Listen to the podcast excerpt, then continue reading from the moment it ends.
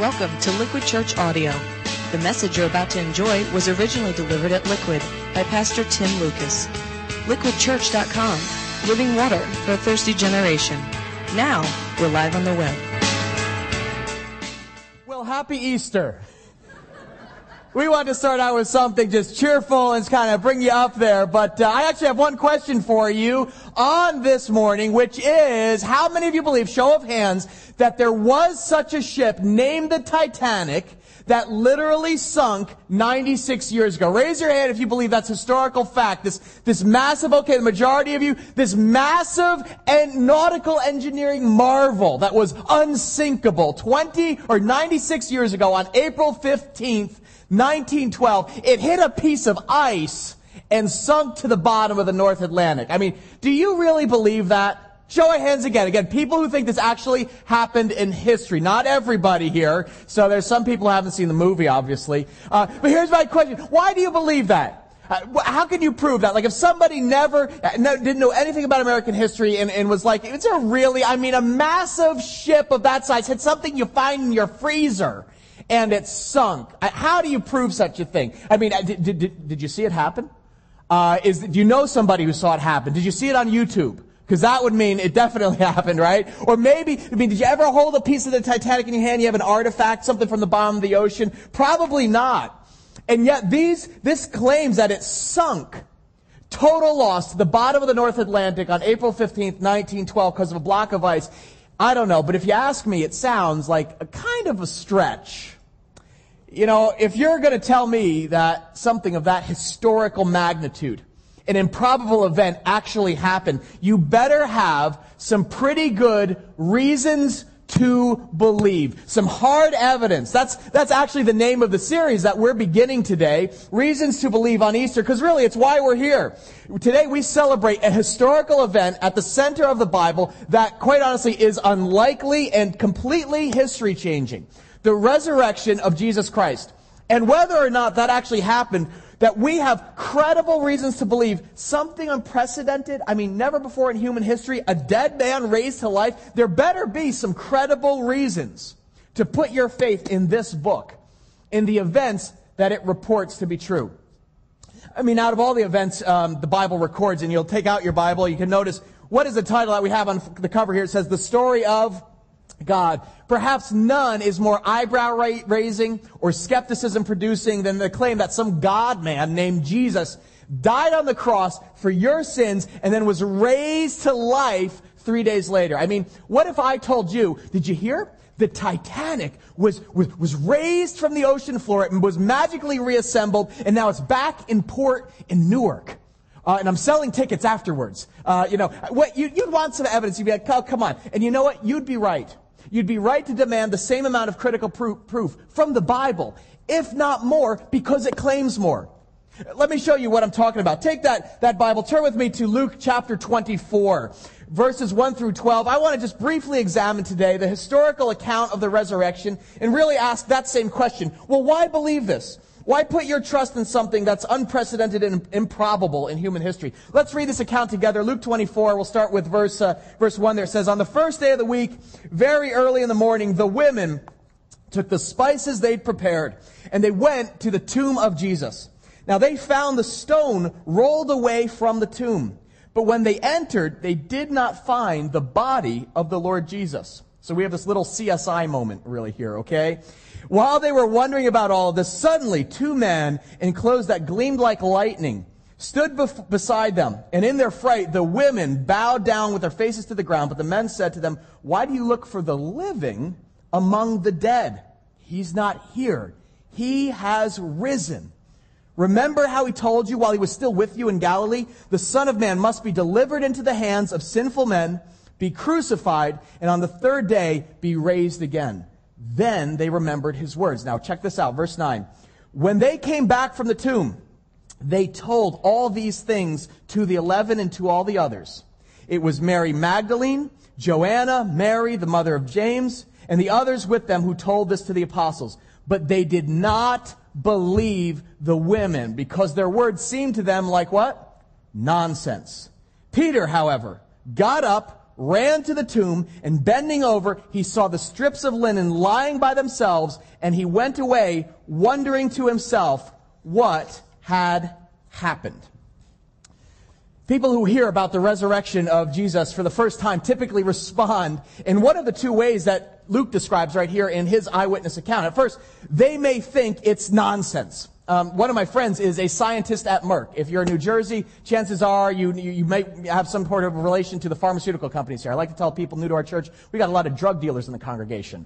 Merck, Adventis, YFA, Aristotle, all of that, Novartis. And she said, actually, a lot of my colleagues are agnostic or atheist. They actually have a default bias against the supernatural. So when they hear about something like this, resurrection, they say, nonsense. If it can't be proved by science, if you can't empirically prove this, repeat this in a lab under controlled conditions, it can't be trusted. Science tells us something is true. This is nonsense. Or like Peter, there are people who are willing to examine the facts, but still they may be kind of puzzled about what happened. Like, well, what is this whole thing about? What does it mean? What I'd like us to do is actually follow Peter's example and examine the evidence as Peter did here. Are there really credible reasons to believe this story? Because if it's true, if a man named Jesus claiming to be God was actually raised from the dead, well, I don't know about you, but that changed some things for me. See, a lot of people think that to believe in the Bible, you have to check your brain at the door, kind of put it over here. Well, now I'm in church. Just kind of check my brain. Nothing could be further from the truth. See, for the truth is this. For an event to be credible in a historical, factual sense, it has to be based on fact. Facts are not the enemy of faith. And any faith worth believing should have credible reasons to believe. Faith is more than a feeling. For instance, believing that there really was a ship named the Titanic that sunk on April 15th, 1912, 96 years ago, by the way, this spring. That's actually not that much of a stretch, is it? There's lots of evidence for it. If someone said, how do you know the Titanic actually went down in history? You would point them to the evidence. You would examine, for instance, there are historic documents that detail that. This is the front page of the New York Times, actually, from the 1912, April 15th. And you'll see there it says, Titanic sinks 4 hours. Here's some details. After hitting the iceberg, it only took 4 hours for that ship to go down. 866 people were rescued by the neighboring vessel, the Carpathia. So in other words, there were eyewitness accounts. 866 people went in the water. They know it actually happened. The Carpathia witnessed. They saw the whole thing happening, and about 1,250 perished.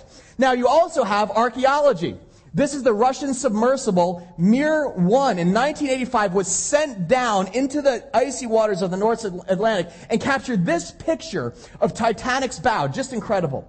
This footage is from a depth of about 12,500 feet. This is 13 nautical miles from where it went down. Ghostly, chilling. So the question is, well, how do we know that the Titanic actually sank? We examine the evidence. Archaeology, if it remains, eyewitness accounts, and we judge the reliability of the historical documents that report what happened. And based on that, your mind, your critical faculties have to make a decision. This event actually really happened in history, or it's a legend. It's a myth. People believe the Titanic in 2008, but what about in 3008? You think people, because there will be no archaeological evidence, that boat will be gone. They're actually saying about 50 years they think the entire thing will sink into the ocean floor because of all the people taking scavengers, kind of taking artifacts and tourists and everything. The interesting thing is, the story of God begins with an assertion that this is true. And quite honestly, you have to ask, is it credible? Does this meet the criteria of historical fact? The Gospels, these Gospels are what you have in your hand, 2,000 years old. These are in the realm of ancient history. And those of you with an interest in history or law or literature, you know there's a basic test that you ask of any piece of historical writing to determine whether this thing's reliable or not. And the first is you ask, well, how many manuscripts have survived since the original autograph or the original handwritten record? Obviously, this is not the original. If so, we'd sell it on eBay and sail the world around. But this is a copy of a copy of a copy, obviously. Now, how reliable are the copies we have today? Is there a big time gap between the original and the copies? And that's how you determine any source, whether it's sacred or whether it's a secular source, that says this is historical record. Let me show you how this works. How many of you have heard of Aristotle? Now, Aristotle, pretend you've heard that in philosophy class. Okay. He wrote his Poetics about 343 BC. There are only 5 manuscripts that exist today. The earliest copy we have is dated around 1100 AD. That is a gap of almost 1400 years from when Aristotle wrote Poetics in 343 BC. And yet, this is accepted as history. 5 manuscripts exist today. Caesar. He composed his history of the Gallic Wars between 58 and 50 BC. And its manuscript authority rests on 9 to 10 copies we have today of that. It actually dates to about 1,000 years after his death. But these 2 texts, they have almost near universal acceptance as accurate historical record. How many of you have heard of a book called The Iliad? Maybe you read it in high school. Does anyone remember who the author is of The Iliad? And remember? Homer, yeah. Oh, we have some Simpsons fans here. That's great.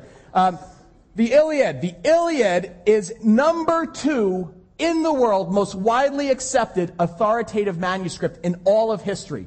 Why? Well, this one is overwhelming. This is 9 to 10 copies. The Iliad has almost 643 copies with only a 400-year gap from the original. Not bad. Okay, track with me. Everyone take a deep breath. It's Easter. I don't want you to sprain your brain here, okay? Because some of you are like, what's with all the math? Talk about eggs. Watch. This New Testament, which you hold in your hands, do you want to guess how many copies of the original manuscript are in existence as of today? Iliad, 643. Not 600, not 6,000, not 10,000, not 20,000. But this book has 24,970 copies of the original gospel manuscripts. It is unprecedented in all of ancient literature. There are literally no records of historical antiquity that even come close to what we have in the New Testament. Dr. Craig Blomberg, he is a senior research fellow at Cambridge University, and he says that the text of the New Testament have been preserved in far greater number and with much more care than have any other ancient documents. 97 to 99% of the New Testament can be reconstructed beyond any reasonable doubt. See, facts are not the enemy of faith. They really aren't. If you are a scientist, if you are an academic, if you're a skeptic, you're a doubter, good for you. Good for you. God made you with critical reasoning faculties, and He actually invites you to use them. In other words, following Jesus doesn't mean you check your brain at the door. Rather, like Peter, check it out for yourself. Don't take another word for it. You check it out. In fact, maybe you want to do that actually this spring. That's why we have these life groups that happen during the week. They're study groups. They actually go deeper into the material that we talk about here on Sunday. And through this whole series, Reasons to Believe, we started 15 new groups all over New Jersey, 6 to 8 people, and we're providing study guides so you can actually explore it for yourself. Don't take it from some guy up here with big hair yapping about how great this book is. You examine the evidence. It is a great way, honestly, to increase your knowledge, whether you believe or not, you're not there. But we're going to do that over this entire series. You can sign up at LiquidChurch.com. Look at the groups we have. But you have to take a critical look at the evidence. Are there valid reasons to believe this is a credible account? And some are obvious. Some of them will be objective historical record. You weigh the evidence. But some clues are more subtle. Look back at verses 9 and 11 there. It says, when they came back from the tomb, they told all these things to the 11 and to all the others. It was Mary Magdalene, Joanna, Mary. Now, what do they all have in common? They are what? Women. They told this to the apostles, but they did not believe the women because their words seemed to them like what? Nonsense. If you want to talk, a lot of people say, well, of course you're going to, the Bible, the guys who wrote this were followers of Jesus. They wanted to put a little religious spin. Jesus was crucified, but a guy doesn't raise to life. And so they want to invent this story. Here's the deal. Internal evidence for the reliability of scriptures. Every student of first century culture understands. You would never, if you were making something up, if you were inventing it, the last detail you would include is that the first eyewitnesses of Jesus' resurrection were women. Why? In the first century Middle East, women were so marginalized, so low on the totem pole, their testimonies weren't even admissible in a court of law. It's incredible. In other words, anyone who was inventing or conjuring these accounts as like religious propaganda, let's try to spin this thing so it kind of looks good, would never include such a fact. It totally undermines, it's counterproductive. In other words, a first century audience would read that and they would laugh because their cultural bias. They'd like, oh, women saw Jesus, right? Oh, okay, great. You'd never record that detail unless it were true. Historians call that kind of evidence internal reliability of the document. If these records were made up or fabricated by the disciples to make Jesus look good, they'd never include counterproductive information. And there are unflattering details all over these accounts. I mean, think about the guys who wrote it, and they actually record how the men, when Jesus was arrested, they just like scattered. They turned tail, and the women stuck with him. They record how a revered rabbi was publicly executed and stripped on a Roman execution device, a cross, which was a huge source of shame. And these women stuck around and attended his tomb. This all would have been dismissed as nonsense, which it was at first. See, this book would have wound up in the fiction section of the Jerusalem Barnes & Noble and stayed there unless others, non-believers, encountered the risen Christ for themselves. This is where it gets very interesting. If you turn over to 1 Corinthians chapter 15 for the Apostle Paul's recording of what happened, he says, "For what I received, I passed on to you as of first importance, that Christ died for our sins according to the Scriptures, that he was buried, that he was raised on the third day according to Scriptures, and that he appeared to Peter and then to the 12. And again, this is where you're like, yeah, of course, he appears to the choir. Everyone wants him to be alive. What? After that, Paul writes, he appeared to more than how many? 500. At the same time, he writes, most of whom are still living. Circle that phrase, most of whom are still living. Paul says Jesus appeared in the flesh to 500 eyewitnesses at once. And catch this, Paul says, most of them are still alive right now as I write this document, seal this letter, and give it to be read in public. And this is where it is critical. The dating of these documents is crucially important. Every historian, whether conservative or liberal scholars, they agree the letters of Paul were written between 15 and 20 years after the death of Jesus. And that's crucial, because it meant that there were hostile eyewitnesses alive who could refute these testimony were they untrue. Paul is basically like, Jesus was resurrected from the dead. You saw it. Go ask them. And he appeals to 500 people. He's like, I don't even have to convince you. Go talk to 500 people. And historians call that the credibility of hostile witnesses. In other words, because these Gospels were written in the first century, they were circulated actually while opponents, people who didn't want to say that Jesus was living, they could confirm or contradict whether he was alive or not. They could say, well, his body is still in the tomb. Go look at it. It's right here. Or no, that was that whole thing. They ripped it off, and they couldn't. Paul's like, you have to talk to them because they saw too. They can't deny it.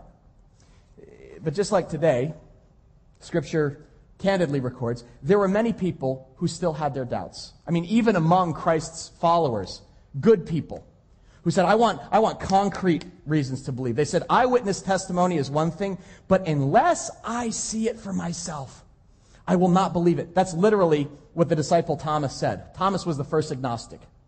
He was a scientist. He wanted hard evidence. And the best part is Jesus' response. Notice, Jesus never rebuked or belittled him, but he actually honored that request for physical evidence. And he invited him. He said, here, go put your fingers here and the nail marks. Go ahead. Put it into my side. Check me out for yourself. Examine the hard evidence. And see, folks, this is because these eyewitness accounts were so diverse and so widely confirmed by a swath of people, the resurrection of Christ became the central theme of Christianity and lit a wildfire in the first century and spread literally like wildfire. People's lives were changed. That's a historical fact.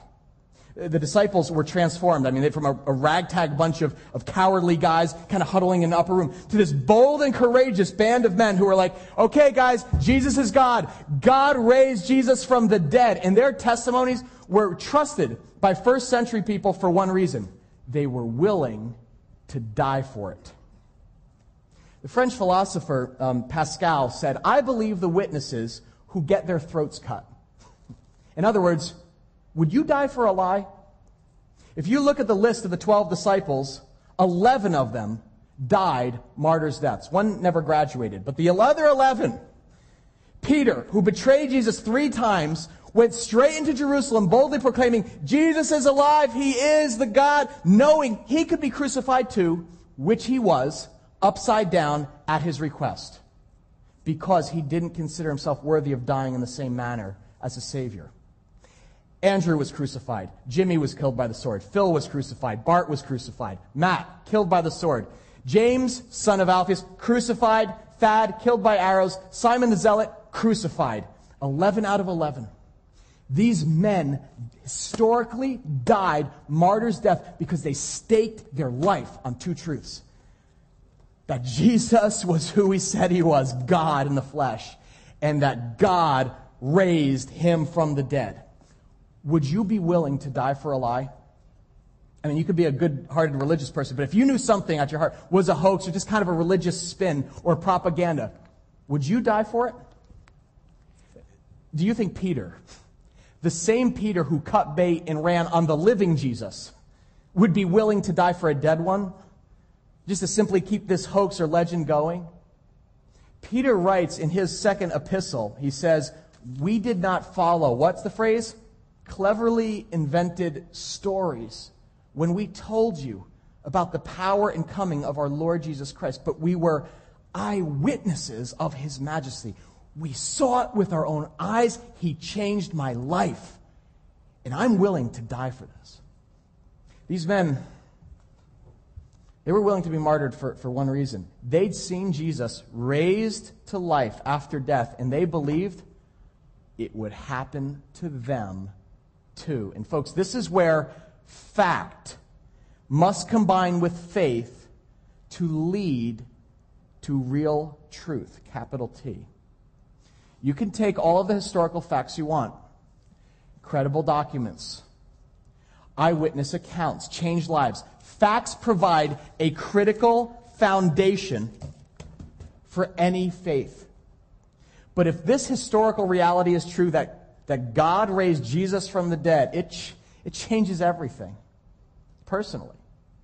Because it means that people who put their trust, their mind and their heart, no longer have to be afraid or fear anything in this life, in this story we find ourselves in.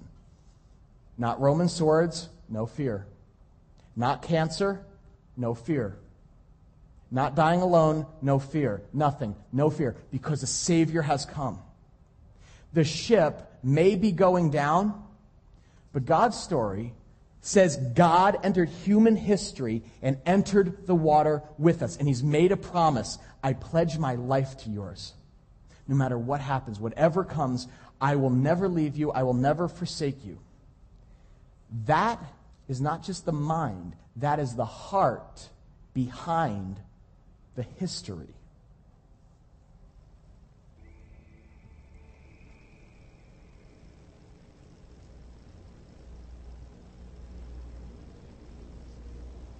"1,500 people went into the sea when Titanic sank from under us. There were 20 boats floating nearby, and only one came back. One."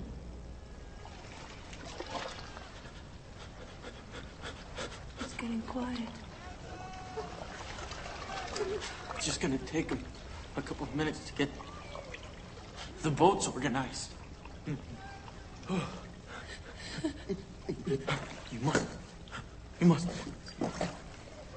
must do me this honor. You must promise me that you'll survive. That you won't give up, no matter what happens. No matter how hopeless. Promise me now, Rose. And never let go of that promise." "I promise."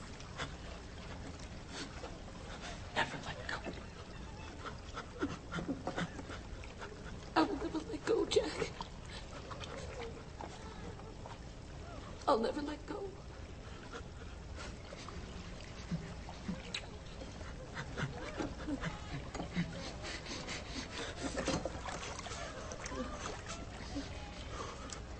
There are facts, and there is faith. What kind of story is God telling? In the case of the real-life Titanic, there is one eyewitness survivor still living today. One. This is her picture. This is Melvina Dean. She is 96 years old. In 1912, she was the youngest passenger on board the Titanic. She was actually a baby in her cradle at the time. When they hit the iceberg, her father put her and her mom into a lifeboat. He drowned. But she was rescued. And that's an incredible story, to be rescued. I mean, to have someone trade their life in for yours. That's what turns a historical tragedy into a triumph. See, folks, at the heart of God's story, our story, is a central theme. And it flows out of the resurrection of Jesus. The theme of this story God's telling is the rescue and restoration of your heart. See, the Bible is not just factual. Facts can only take you so far. God's story is a romance. It is inspired by love. It is the love story of a Savior God giving His life for us and promising to never let go when we take His hand and put our trust in Jesus, His resurrected Son. I will not let go. Because what happened to Jesus? If we believe with our hearts as well as with our minds, it will one day happen to us. I mean, think about the movie version of Titanic. Why in the world did that movie win 11 Academy Awards? I mean, it was a historical event that, as a tragedy, I mean, that movie should have been depressing. I remember I was just like, oh, for heaven's sake, an hour in, sink the boat, let's go. You know, you think it should be depressing, but it's not. Why? It captivated people worldwide. It became the highest-grossing film of all time. Why? Because framing the facts of that historical tragedy was a love story of a Savior giving His life for one person. Jack dies. Am I giving that away? Does everyone know that? Jack dies. He remains freezing in the North Atlantic, willing to die of hypothermia. Why? So He could save one person, His beloved, Rose, so that she could live. And she is saved, rescued. Love conquers death. That's the theme. That's the truest reality of the resurrection at a spiritual level. Look, we all know terrible things happen in this world. I mean, terrible. A friend of mine lost his younger sister this spring, completely unexpectedly, out of nowhere. He says, I feel like I'm just walking in shock through life.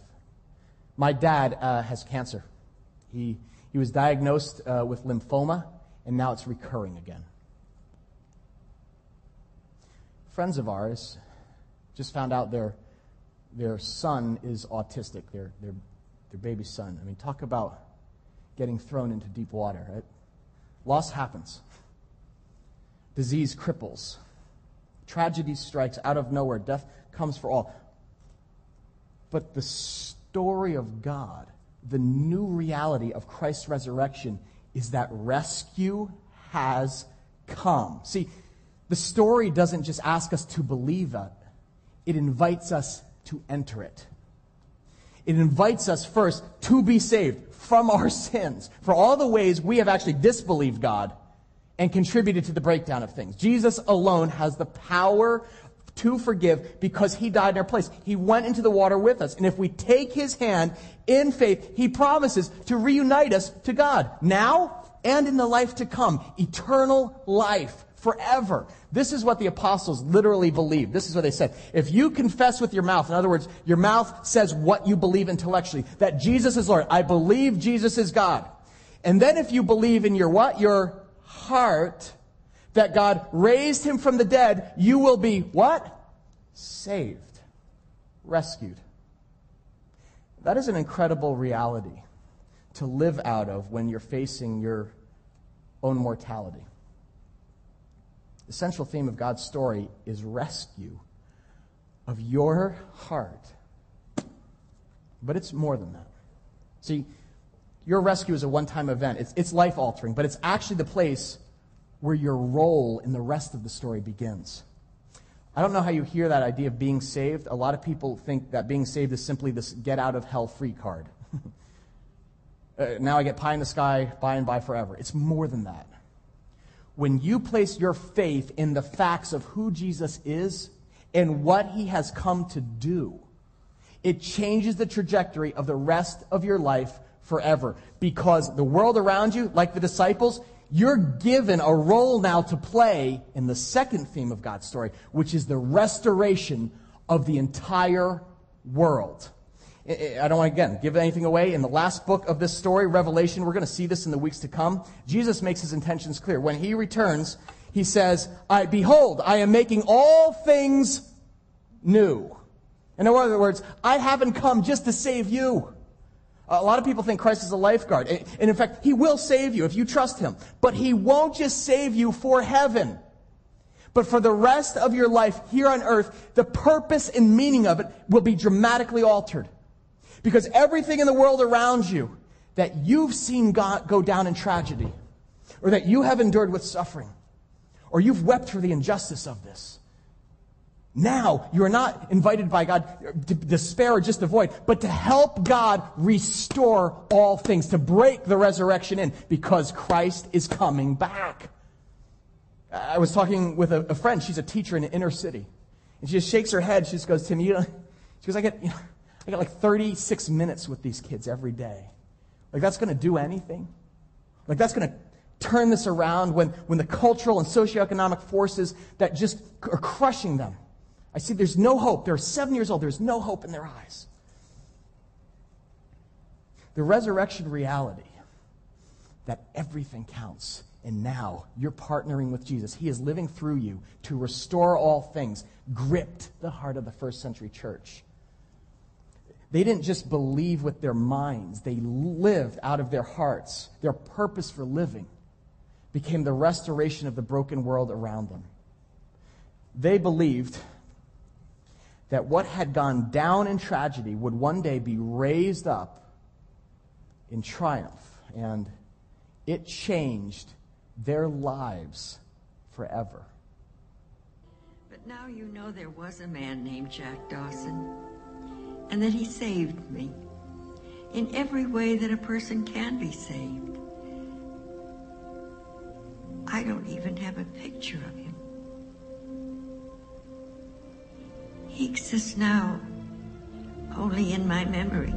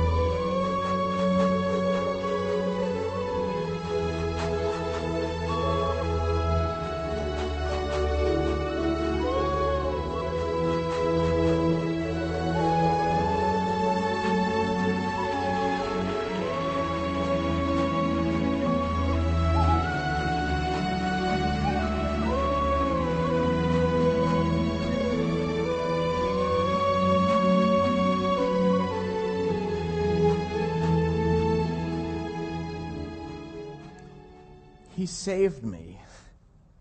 In every way, a person can be saved. What's at the heart of this story, the story of God, our story with God? Facts are important. Facts change our minds. We believe with our mind. Fact. The Titanic, man's finest nautical achievement in the 20th century, sank like a stone. Fact. Faith changes our hearts. We come to believe that one day, despite all of the material evidence we see, everything will be restored in the shipwrecked world around us. It starts with Jesus, who was raised.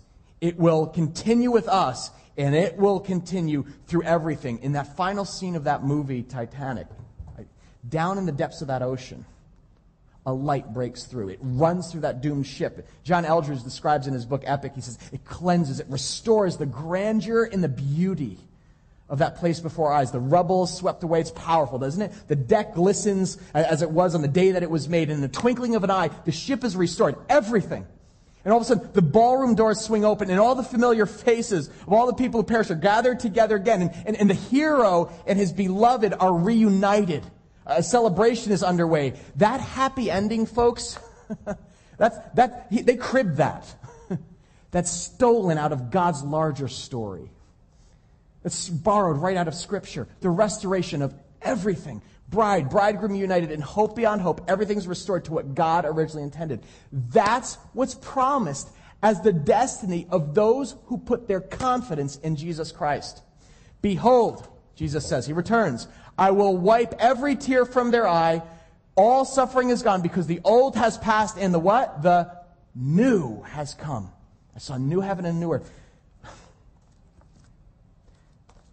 Examine the evidence. Look at the historical life of Jesus. Notice what he did. When Jesus touched the blind, they could see. All of a sudden, the beauty of the world come flooding before them. When he touched the deaf, they heard for the first time laughter, music, children's voices. He touched the lame, and they could stand up and dance. He called the dead back to life and gave them their families. Do you see? Wherever humanity was broken, Jesus restored it to the way God originally intended it to be. You, in your heart grips, it delights at that. Why? Look, I don't know what tragedy has beset you this year. I don't. What pain or loss has unexpectedly touched down in your life? But there's hope. There's more than just historical belief. Being rescued by Christ means you've been given a new role and purpose in life, a role to play, help restore the world around you, just as Jesus did with his ministry during the earth. Bringing renewal to broken lives by the power of God. Actually, announcing to the lonely, you are not forgotten. We become their company. Coming along the sick or the disabled or dying, because they're not just material. They matter. This is not the end for them by any means. The down and out, the poor, the forgotten. Actually, we elevate them. We seek to restore them because there's hope on the way. The last will be first. That's a promise. That's a twist at the end of the story, as we're going to see. Folks, this is why there's no other reason. There's no other factual reason for Christianity to spread like wildfire from some obscure backwater region in ancient Israel across centuries, across continents, over oceans, and eventually to the ends of the earth, landing in New Jersey of all places. Why? Because the first Christians lived like they were dying. Like the restoration had already begun. It's underway. The fact of Jesus' resurrection ignited their faith. They gave their money to the poor. They touched the lepers, people no one would touch for. That's the heartbeat of Jesus' church, to follow the leader and begin restoring what's gone down in tragedy, because Jesus is alive. He's here. He's in me. He's working through me. And he's returning to make all things new. I think of my friend Scott Harrison. This is a picture of Scott. He is a photojournalist in New York City. We're having lunch next week in Soho. And Scott's got an amazing story. He's only in his early 30s, but in his 20s, he led quite a life. He was a nightclub promoter in Manhattan. Mover and a shaker, as he will tell you, more money than he dreamed, and all the excess that came with it. And as he will tell you, he was kind of living large, but his life lacked a little thing called purpose, actual meaning beyond just, getting high or whatever the next thing is. And then in one of those life or death moments related to the club party scene, you should ask him sometime what happened. He met Jesus. Not physically face to face. He encountered the risen Christ of this story. And he was literally rescued from his old life. He actually got on a ship, an ocean liner, that summer after meeting Jesus. And it was a ship that was converted into a hospital ship. Have you ever heard of something called mercy ships? There are these giant ships that are retrofitted to become floating hospitals that followers of Christ circle the globe in, providing free medical care to the world's poorest and most forgotten. The boy in the photo you see next to Scott, his name is Alfred. And as you can see, when Scott met him, Alfred needed some help. That is a grapefruit-sized tumor growing in his mouth, one you or I might have, but it would be removed when we're young. But in the Horn of Africa, things like that don't happen, and so Alfred never spoke. He was mute. And followers of Jesus Christ took an ocean liner and retrofitted it as a hospital, and with surgeons went in because they said Jesus restored sight to the blind and the mute could speak. And after 19 hours of surgery,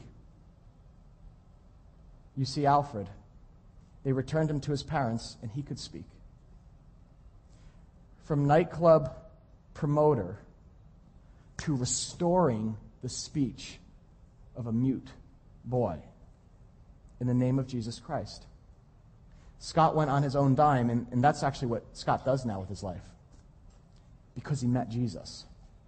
He was personally rescued, and now he actually partners with Christ in the restoration of all things, to serve children like Alfred, who the world has forgotten, in the name of Jesus Christ. Whenever I see that picture, it makes me think about how for 2 millennia now, people have read this book, this Bible, and read about a Jesus who would embrace and touch and love broken people. Blind, crippled, disease, it didn't matter. He loved them, he cared for them, and then he restored them. And people reading these historical accounts believed first the facts, and then they moved to the belief of the heart and said, I want to know that man. I want to follow that man. And if possible, I want to become like that man. I want to become part of that story. I'd like to live the kind of life that he lived. That's what happened to my friend Scott. He met the risen Jesus in the pages of the Bible, and something happened to him. His self-centered life was turned literally upside down, and he discovered that there was actually real truth in Jesus' words, that anyone who's interested in finding real life first must be willing to what? Lose theirs. It has happened to millions of people in hundreds of cultures for thousands of years, and it can happen to you. He saved me. In every way, a person can be saved. Hope, purpose, meaning, it's all here. Fact and faith give us reasons to believe. To believe with your mind and trust with your heart and let it change your life forever. I wonder, as we kick off this series, where are you when it comes to believing? I don't know what brought you here today. Maybe it's tradition, like, well, you got to go to church on Easter, man. Your girlfriend dragged you here, or you feel guilty. What would my mom say? I'll give it a shot. I'm going to invite you to just take a moment and reflect about where you are at. At the beginning of the service, Pastor Tom said, "Would you write your name on a connection card?" Can you take that out a second? If you haven't, just jot your name on it. We're just asking you to put your name, and next to your name, I'm going to ask you to write a single capital letter. It could be A, B, C, or D. Each stands for something different. Because my guess is we have people all across the spectrum today, here in this room, listening, watching online. And at the start of this series, we wanted to give each of you a chance to respond, to reflect on where you're at when it comes to belief in God's story. So if you are already a believer, would you write the letter A next to your name and circle it? You're already a believer. In other words, you have placed your trust in Jesus Christ as your Lord and as your Savior. You're already in the restoration process. Today's been a great affirmation of that. Just mark that down, even if you've been coming, for years. But maybe today, you're going to mark down B. I am believing today for the first time. Maybe today, you want to trust Christ for the first time. You've heard the facts. You want to be rescued and put your faith in Jesus as your risen Savior. You want to trust Him to forgive your sins, to save you, and to give you new life. I mean, what better day to do that than on Easter? This morning, 9 people passed over from death to life. New life. Raised to life. Real life with God forever. It's amazing. How do you do that? Do you remember the verse we looked at, the apostles? If you confess with your mouth, what? Jesus is Lord. Jesus, I believe you're God. And believe in your heart that God raised him from the dead. You will be saved. You just close your eyes even now, because there's some people who want to pray right now, even this moment. This is your moment. This is your moment to step in a new life. And you literally just pray. Just be honest to God. You can pray these words. You just follow along. You just pray these to God yourself in your own heart. Jesus, I believe. I believe you are God. And I want you to save me. Come into my heart, Jesus. Rescue me. Save me from my sins. And please, Lord, I want a place in your story.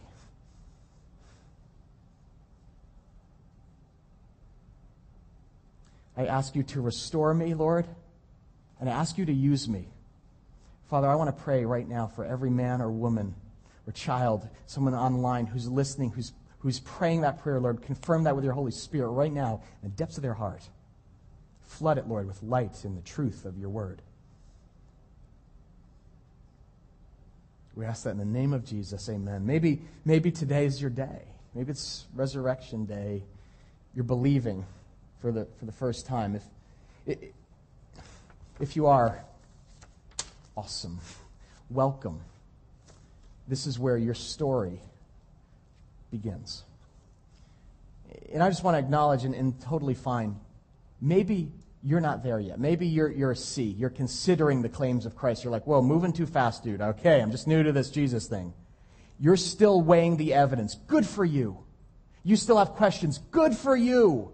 Would you write C next to your name? Okay. Better yet, would you write on the back of this card what questions you have? What obstacles are there to faith in God? Because there are a lot of them. I mean, maybe you're just like, dude, just read the headlines. Tsunamis, terrorism. If this God loves the world so much, why all the suffering? Great question. Look at the evidence for this. Why? Would you write those questions? And better yet, you may want to sign up for our class, Starting Point 101. This is our premier class. Pastor Tom will tell you about it. It is a safe and conversational group between 6 and 10 people, where they just dialogue. They bring their questions to a table. They explore Christianity for themselves. So if you're believing for the first time, or you even have questions, you're not even a Christian yet, but you don't want your arm twisted, you don't want to get knuckled down. We're not trying to convert you here, okay? If you want to step into that conversation, Starting Point 101, you have come at a great time. It's going to be meeting in the Liquid offices, actually, in Morristown here across the street. Thursday nights actually starts the first week of April, so you can sign up for that online. But you took a huge step coming today, and I hope you're going to return next week to learn more, because God is closer than you think. Faith is not a leap in the dark. There are reasons to believe. And maybe you're D. Maybe you say, you know what, I don't think I ever will. Many of you, maybe you think, Christianity is still a myth or a fantasy. It's a crutch for naive people. You probably think Titanic, well, it's just a movie. What's the big deal? You know what? You are still welcome here. Good. Thank you for spending today with us. I understand you have objections and totally respect your opinions. Just remember something. Walk away today with one thing. Christianity, to believe, doesn't ask you to check your brain at the door. It invites you, check it out for yourself. If hope, purpose, and meaning have been elusive in your life, there may be more to life than you think. Scripture tells us there's a role for you to play in this story. But first, you have to have a reason to believe. A, B, C, or D. Tell us where you are today. If you're watching online, email in. Let us know. Tim@LiquidChurch.com. And this week, we're going to pray for you by name, and we are going to ask God to meet you right where you are. Sound good? Let's pray together. Jesus, we just thank you. We celebrate, God. We celebrate every person who is here because we know they're listening online. They are on a spiritual journey, God. There's no pressure here. You are drawing people to yourself. You are moving them, Lord, from disbelief to belief. You are using fact and history, incredible evidence. You are using the intuition, Lord, and the belief of the heart, the knowledge of the heart, God. I pray right now, you're just going to stir people, God, to an even stronger belief. And even if we believe, Lord, to a stronger commitment to help restore this glorious, broken world that you so love. Thank you for giving your life for ours. We love you, Lord Jesus. And all God's people said together, amen.